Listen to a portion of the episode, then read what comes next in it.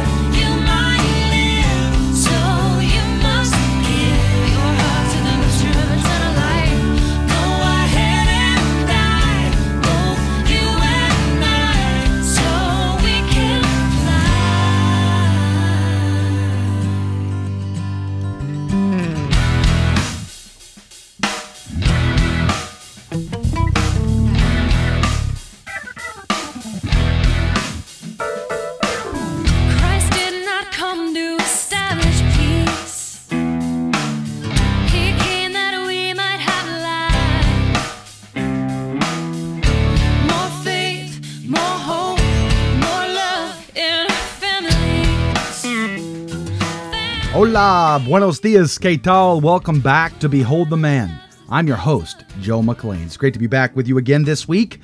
This week, we're going to be talking about the cleansing fire of purgatory. Where is that in Scripture? How did that become a part of the Christian tradition? Well, there's a lot of critics of the Catholic Church who will say that's not in Scripture, and that was invented by Pope Gregory the Great or or some other figure, you know, late within uh, maybe the fifth or sixth or seventh century. What we're going to show today is uh, that's not the case. We actually do find it in sacred scripture. And we're going to talk about that here in a minute. But that intro song was Invitation by Jenny Pixler, and you can find a link to her site on my site at www.catholichack.com. Just look for the show notes on the cleansing fire of purgatory. You know, All Souls uh, Day is coming up this week, and um, that's the day where we pray for those who have gone before us and the Lord. And I have a list, and I'm sure you do too.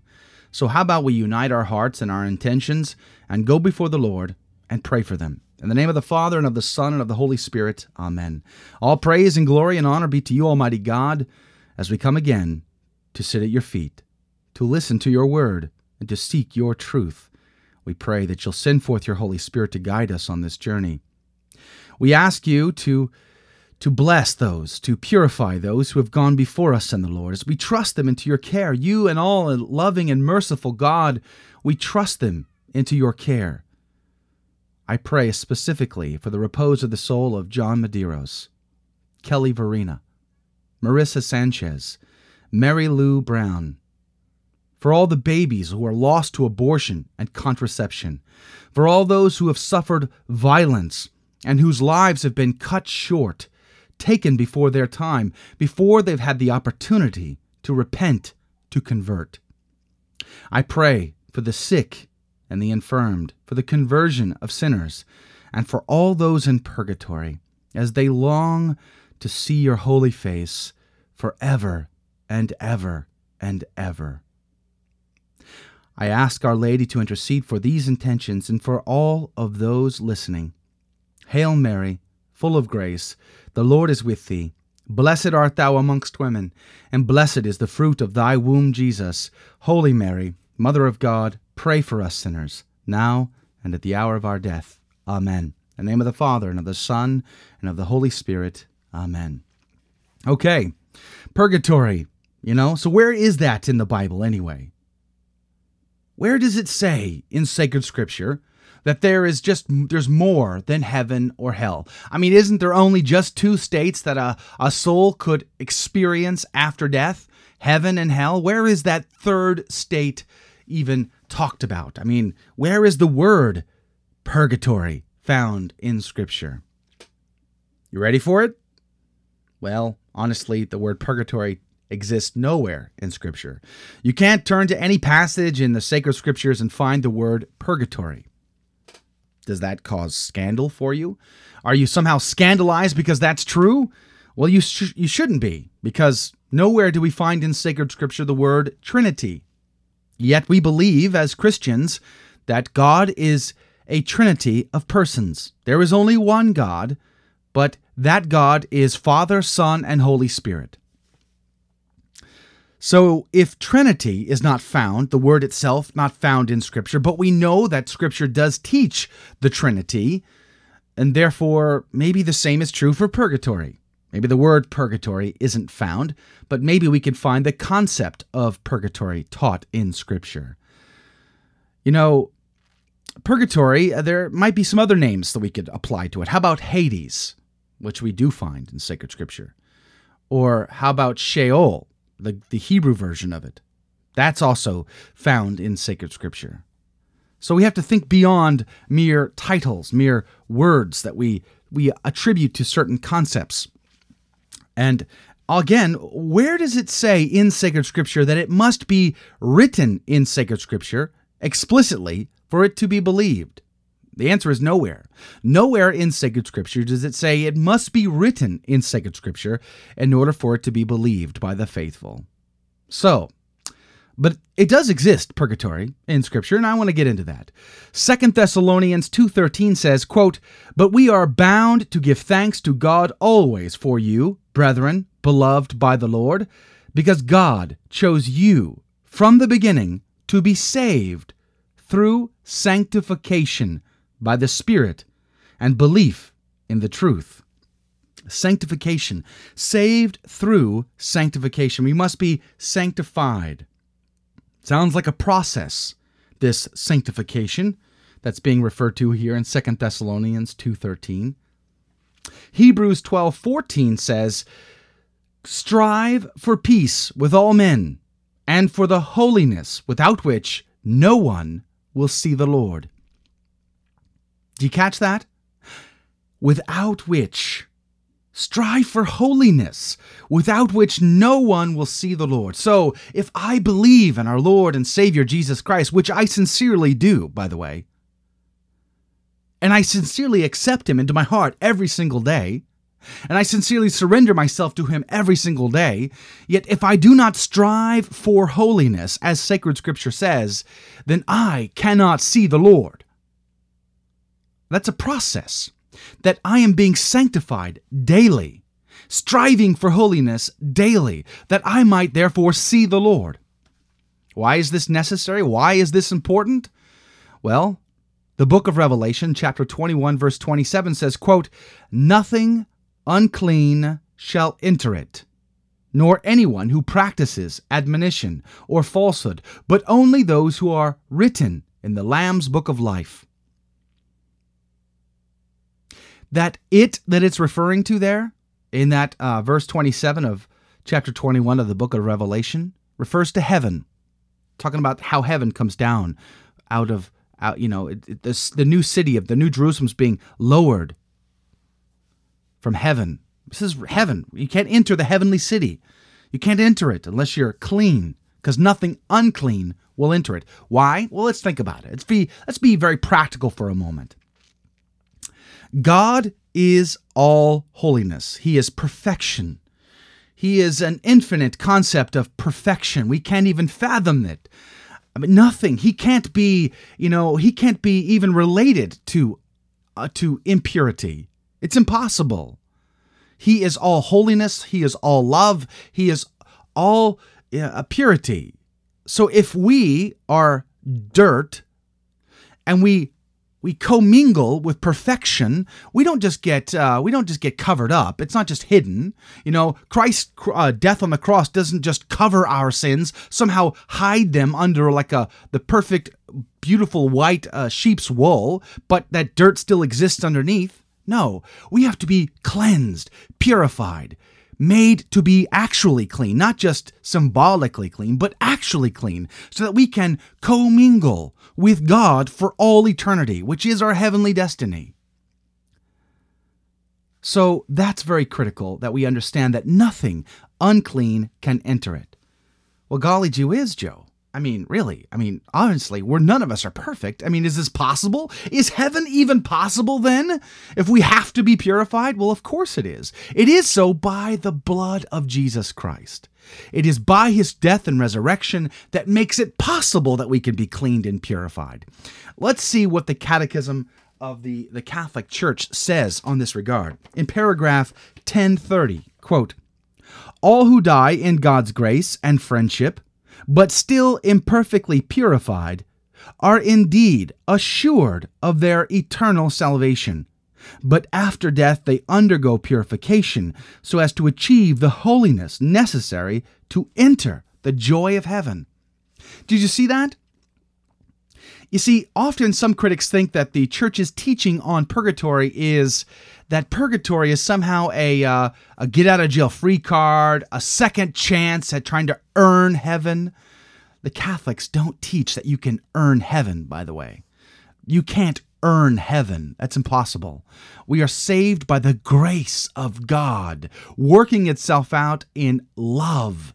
As St. Paul says, that we work out our salvation in fear and trembling, that we serve our Lord out of a joyful heart, but we do so because we are a part of the family of God, and family members work for the family. Okay? So, as the Catechism says, that those who have have uh, have died and who are destined for heaven, they have to be purified. They have to go through a sanctification, a process by which they are cleansed so that they can enter it, enter into heaven, the joy of heaven, as it says. In paragraph 1031, it goes on to say The church gives the name purgatory to this final purification of the elect, which is entirely different from the punishment of the damned. The Church formulated her doctrine of faith on purgatory, especially at the councils of Florence and Trent. The tradition of the Church, by reference to certain texts of Scripture, speaks of a cleansing fire. It quotes uh, from St. Gregory the Great As for certain lesser faults, we must believe that before the final judgment, there is a purifying fire. He who is truth says that whoever utters blasphemy against the Holy Spirit will be pardoned neither in this age nor in the age to come. From this sentence, we understand that certain offenses can be forgiven in this age, but certain others in the age to come. Unquote. Now, if you're going to be forgiven from things in the age to come, well, if you're in hell, you can't be. It's too late. It's final. It's eternal. If you're in heaven, you need no forgiveness because you already are. You're with God for all to all eternity. So that must suggest there is a third state right there. That's paragraph 1030 and 1031 of the Catechism of the Catholic Church. Now, prayers for the dead, which is wrapped up in this idea of purgatory, as as we do on All Souls Day, we pray for those who have gone before us. This is not new. This wasn't new to, to the apostles, to the day of Jesus. This was something that predated Christ.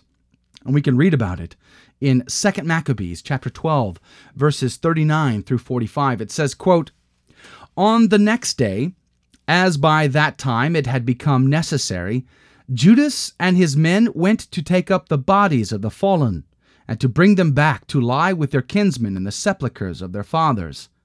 Then, under the tunic of every one of the dead, they found sacred tokens of the idols of Jamnia, which the law forbids the Jews to wear. And it became clear to all that this was why these men had fallen. So they all blessed, so they all blessed the ways of the Lord, the righteous judge, who reveals all things that are hidden. And they turned to prayer, beseeching that the sin which had been committed might be wholly blotted out. And the noble Judas exhorted the people to keep themselves free from sin, for they had seen with their own eyes what had happened because of the sin of those who had fallen. He also took up a collection, man by man, to the amount of two thousand drachmas of silver, and sent it to Jerusalem to provide for a sin offering.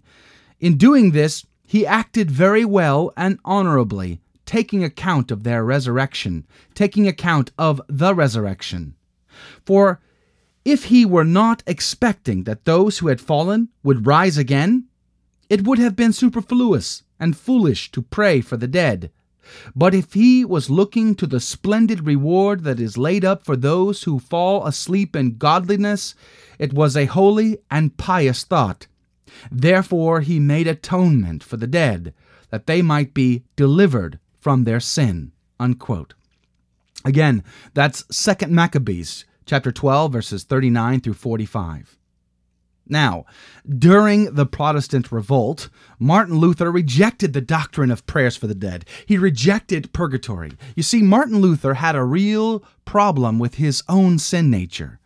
We, we read about Martin Luther that he was perpetually in the confessional. He struggled with the fact that he was tempted, that he had, you know, temptations, and that he sinned and fell short. And so ultimately, he developed the doctrine of once saved, always saved. Well, that doesn't quite fit scripture and it doesn't fit tradition. And, and so Martin Luther rejects that purgatory exists, that you are purified of your, of your earthly attachments. You're detached from them. You're purified before you enter into the full beatific vision. And he rejected the fact that the, the people of God, even before the Christians came on the scene, the Jews, they practiced this teaching of praying for the dead. And so he rejected all of that, and therefore he tossed out Second Maccabees as a result. He tossed it out of Scripture. He on his own said, "Oh, this is not inspired." And what he did to, in order to do that is he he said, "Well, the Palestinian canon of Scripture doesn't include these books, and so therefore they're not inspired." But the problem with that is those had been accepted inspired books for 15 centuries before he said that. The other problem is Jesus and the apostles quote from these scriptures in the New Testament, and so do the early church fathers. This is established scripture that Martin Luther rejected because he didn't like it. Do we reject things because we don't like them? We do it all the time. Is it right? No. We should not rationalize our behavior. And what do we see? We see 500 years of disobedience in the Protestant revolt as a result to that choice of Martin Luther and others like him. Now, let me ask you a question reflecting on 2nd Maccabees. As he took up an offering, made a sin offering, he asked them to refrain from sinning, that they should pray for the dead, that they might rejoice in the resurrection. That was 2nd Maccabees. Now, if you're in heaven, again, you don't need prayer. Why? Because you're already in the beatific vision. If you're in hell, prayer will do you no good. It's already final. You've closed the door to hell on yourself. So this must mean there is a third state, a state which the Jews called Sheol. Now, Sheol had uh, varying concepts depending on the, the text that you would refer to, but basically there are there's a part of Sheol which is more pleasurable, and there's a part of Sheol which is more painful.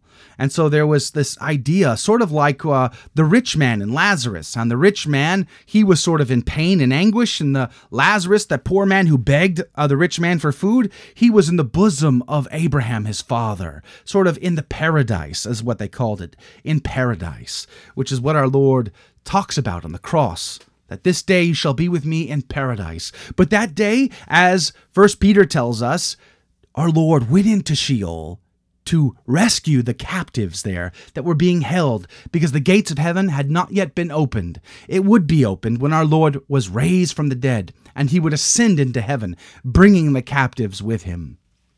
Now, the Orthodox Jews today still recite the mourner's Kaddish. They do so for 11 months after their loved ones have passed on.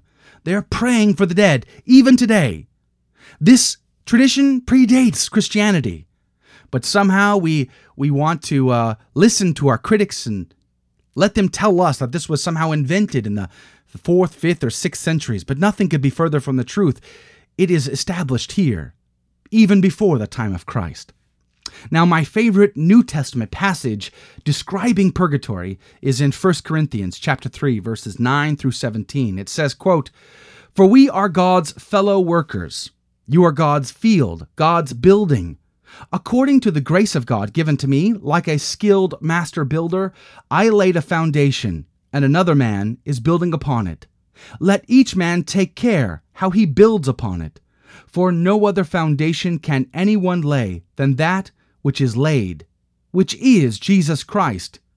Now, if anyone builds on the foundation with gold, silver, precious stones, wood, hay, straw, each man's work will become manifest, for the day will disclose it, because it will be revealed with fire, and the fire will test what sort of work each one has done.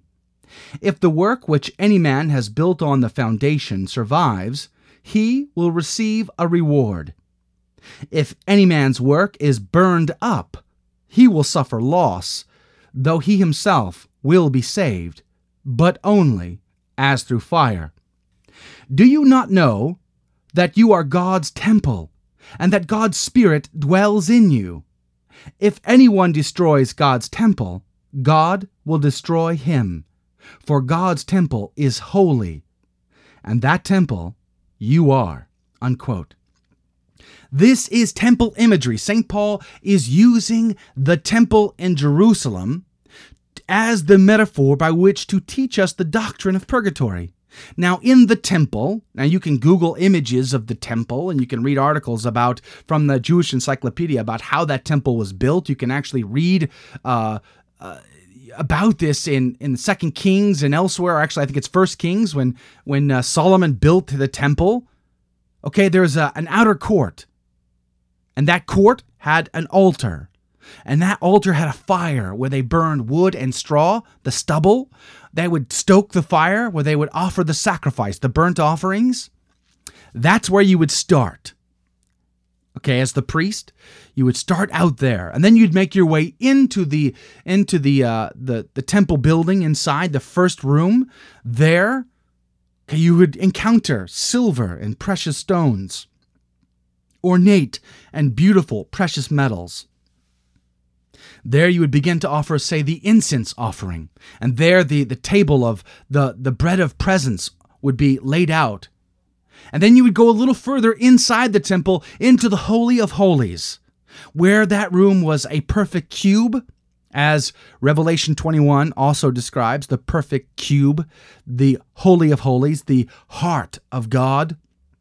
That is where God's presence was in the Shekinah glory cloud, there on the seat, the mercy seat, the throne of God, which is the Ark of the Covenant. That room was laden in pure gold. So you start on the outside of the temple in wood and straw and, and, and stubble being burned up through fire, and you'd make your way into the temple and you start to encounter more precious metals. And then finally you would enter the heart of it all God's presence, the Holy of Holies, and it's nothing but pure gold.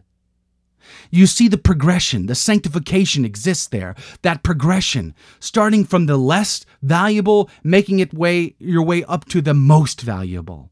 This is St. Paul's imagery for purification.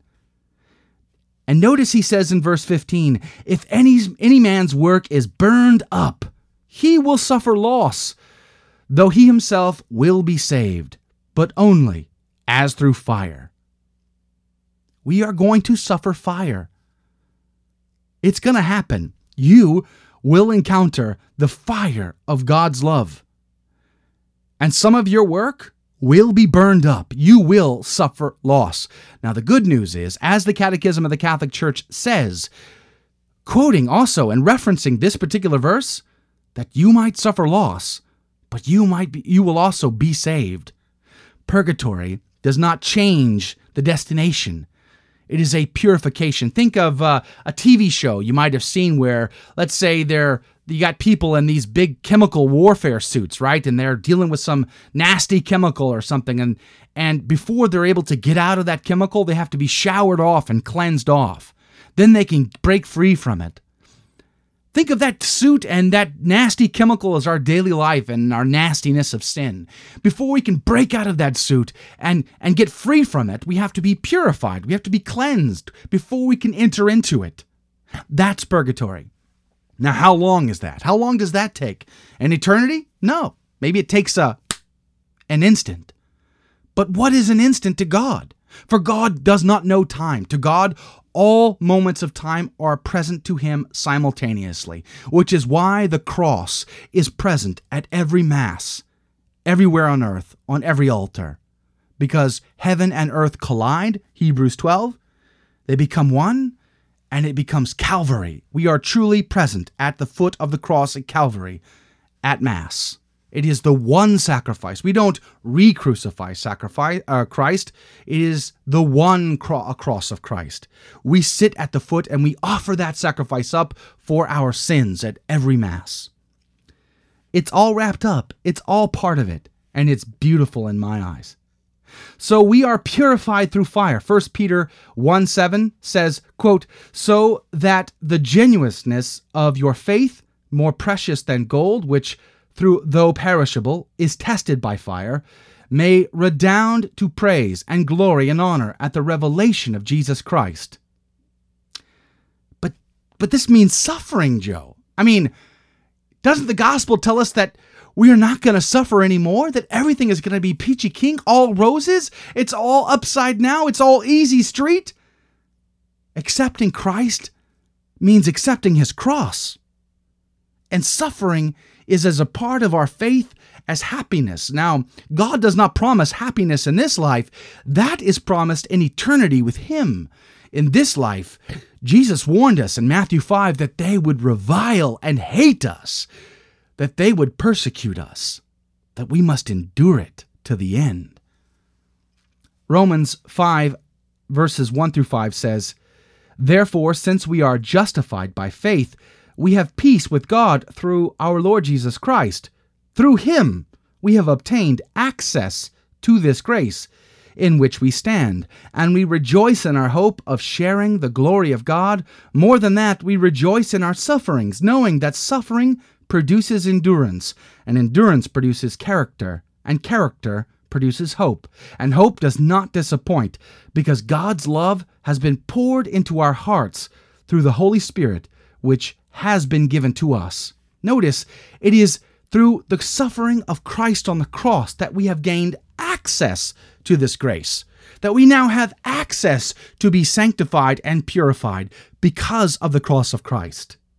Colossians 1:24 says, quote, "Now I rejoice in my sufferings for your sake, and in my flesh I complete what is lacking in Christ's afflictions for the sake of his body, that is the church."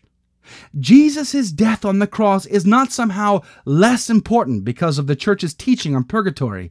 It's because of his death on the cross that we teach it. If we want to make it to heaven, we must die on the cross along with our Lord. St. Matthew's Gospel, chapter 16, verses 24 and 25 say, quote, Then Jesus told his disciples, If any man would come after me, let him deny himself and take up his cross and follow me. For whoever would save his life will lose it, and whoever loses his life for my sake will find it. Brothers and sisters in Christ, make amends now with one another, or suffer the consequences. Our Lord told his disciples that if they did not make amends with each other and with all uh, else, that they would be tossed into prison.